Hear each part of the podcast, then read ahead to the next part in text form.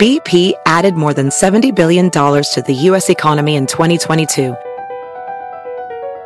Investments like acquiring America's largest biogas producer, Archaea Energy, and starting up new infrastructure in the Gulf of Mexico. It's and, not or. See what doing both means for energy nationwide at bp.com slash investing in America. Reese's peanut butter cups are the greatest, but let me play devil's advocate here. Let's see. So, no, that's a good thing. Uh, that's definitely not a problem. Uh, Reese's, you did it. You stumped this charming devil. Now, time for another Otis Advisory.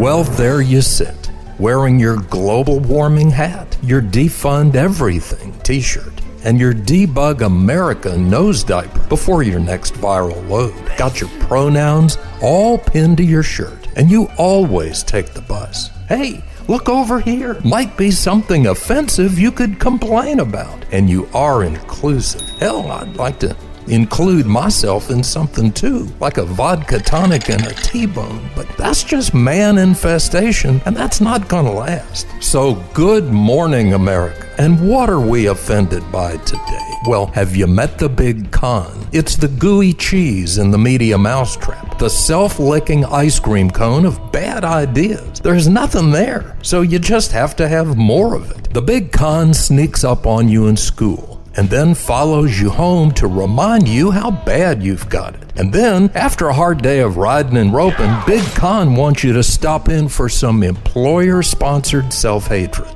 Now, if you think Dallas is what happens when vinyl moves in next door, just wait until the big con flattens your earnings curve. At least the breadlines will be gluten free. Hey, big con, what is that behind your back? What are you holding? Get over here with that history book.